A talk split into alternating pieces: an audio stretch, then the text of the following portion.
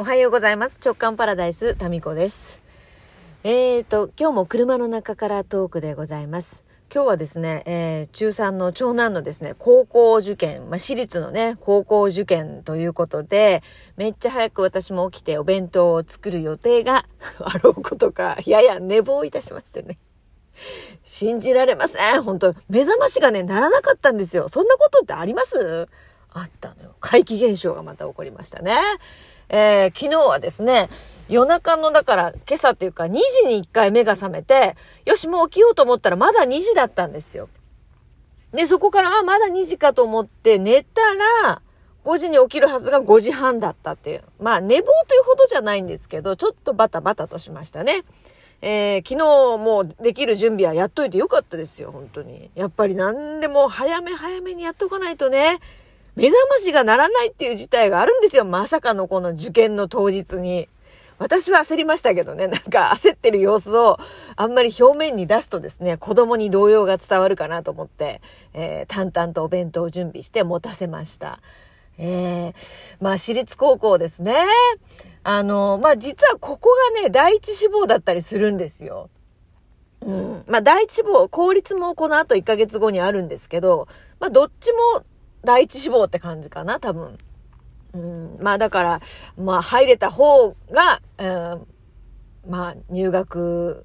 する高校、まあ両方ダメだったらまた第三のもう一個ね、えー、滑り止めの滑り止めというところを受けるという、まあバタバタとですね、まあ何ですか、こう、迷路の分かれ道のような感じで、こっち受かったらまた次、えー、こっち、えー、こっち落ちたらまた次は、じゃあこっちみたいな。なんかそれがね、この、この1ヶ月間の間、手続き系とかいろいろとありますね。はい。まあね、えー、そう、今日はね、じゃあどうやって過ごすかなと思って、夫もですね、今日休みを取ってたんですよ。で、朝早いので、最寄り駅まで、あの、送っていってですね、見届けて、それから、どうするか、なんかちょっと、あの、二人でですね、まあ、太宰府が近いので、太宰府にちょっとね、もう神頼みみたいなことをしようかなって私は考えてたんですよね。そしたらですね、なんか休み取ったけど、することないから仕事行こうかなっていう、そういう一言がですね、夫から発せられまして、なんかですね、カチンときまして、カチンと来るよね。来ません？どっちが、あの、私の方があれなんですかね、こう、センシティブになりすぎなんですかね。なんか、せっかく休み取ったのに、え、なんかすることないから仕事行こうって、この流れにも腹立ったんですよ。なんか、休みを取ったら、その休みを何か、えー、その、人生の充実のためにというか、自分の休息とかですね、まあ奥さんとこう、過ごすとかですね、なんか家のことするとか、まあ家のことはよししょっちゅうやってますけど、何かそういうことに、こう、有意義に使っうっていうのが私の休日の使い方なんですよね。まあそれを押し付けるわけじゃないんですけど、こう、時間することないから仕事に行くっていうそのコースが、なんかですね、職場がくつろぎの場になってやしないかみたいな。なんでカチンと来たのと、あと、いや、その今日はやっぱりね、こう、ちょっと長男が今何時ぐらいで、何の試験受けてるんだ、ちょっと頑張れよ、みたいな心の中でこう応援する？何もできないけど、まあ祈るみたいな。まあなんかそういう感じで今日は、あの、夫とですね、過ごすつもりでいたんですけど、なんか、むかっ腹みたいな。で、まあ、それで行ったんですよ、そそくさと仕事に。でもなんか腹立って、なんか追いかけて、追いかけてっていうか電話でですね、追いかけてちょっとなんかさ、めっちゃムカついたんですけど、みたいな感じで言いましてね。まあでもですね、そういう多分こう、イラッとするような波動がですね、えー、受験中の長男に飛んでいくのもですね、えー、それはもう望むところではないので、もういいやと。まあ私はこうこうこういうつもりでね、今日はなんかもう何もできないけど、思いをその受験会場に共に飛ば飛ばすというか、なんか思いながらの、まあ一日過ごす予定だったのに、なんかすごいこう、がっかりしたわっていうことだけを伝えてですね。それで私は今一人で、太宰府天満宮にやってきて、今駐車場で喋ってます。はい。まあね、あの、まあ、あとはもう、受験のことに関してはもう、なんていうか、あとはもうね、えー、当日の、もう彼の、彼の、まあ、力ですよね。でもこのね、私立今日受けに行ってるところが、最初はね、最初からそこに行きたかったらしいんですけど、なんかあまりにも、その、学力的に足りなくて、ずっと勉強してなかったんでね、そこが志望校だということを、三者面談とかで言うことすらも、ためらわれるみたいな。なんか行きたいけど、いや、どうせ俺は無理だから、そこ志望校って言えない。無理無理。みたいな、そんな状態だったんですよ。で、そこからの、一応その事前のね、あの、何ですか、合格判断をする事前のテストがあるんですけど、まあその辺では、まあ、まあ当日集中して、今までの力を発揮することができたら、まあ、大丈夫でしょうっていうところまで来れたことだけでもすっごいなと思ってですね。いやー、伸びるんだね、子供ってね。まあこれもですね、塾のおかげなんですよ。たまたま、たまたまというかめっちゃ探したけどね。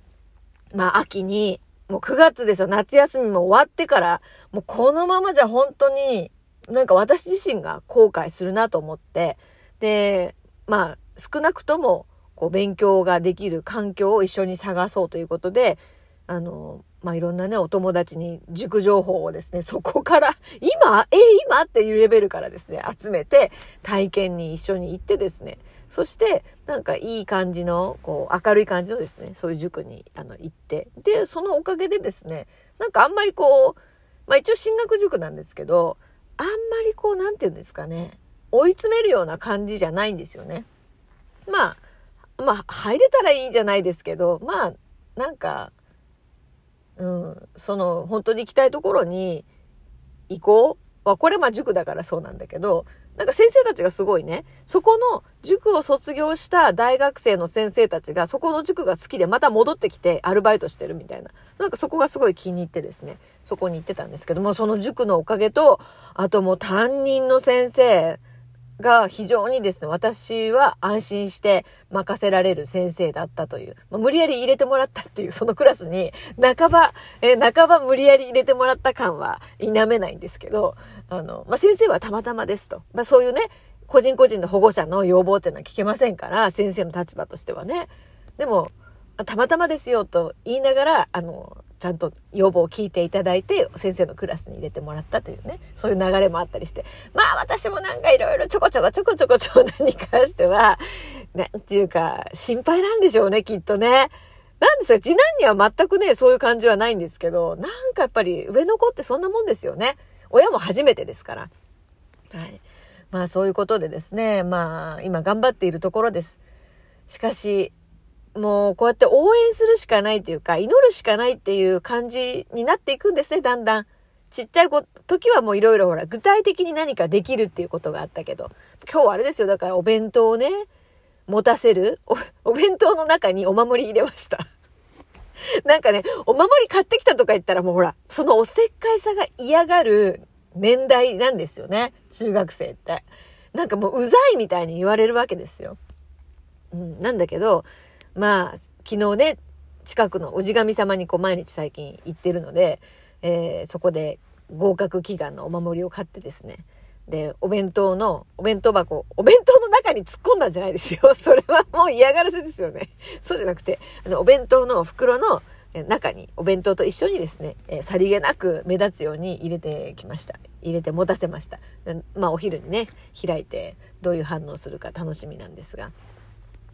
まあ、そういうことで、なんかあの、誰かがね、私があの、まだ20代の頃に、タミちゃんと母親というのは、一回母親になったら、一生母親なんだよっていう言葉をね、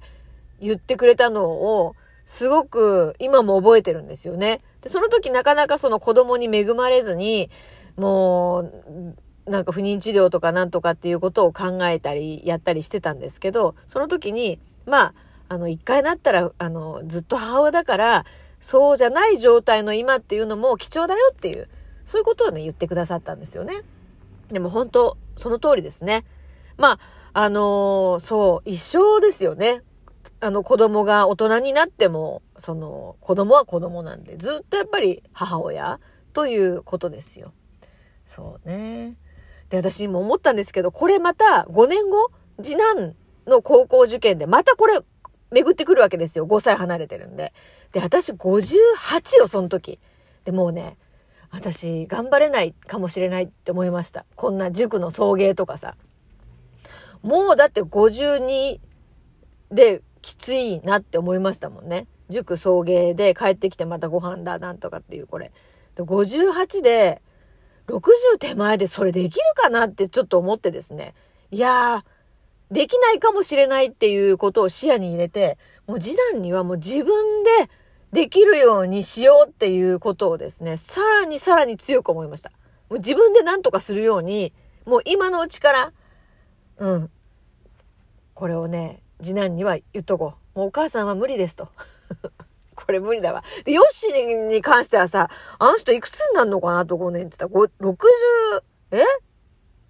今、いくつだっけ ?60、68とか9になるわけ。70、70手前になるわけですから、いや、もうやっぱり、しっかりしてもらわないとね、子供たちには。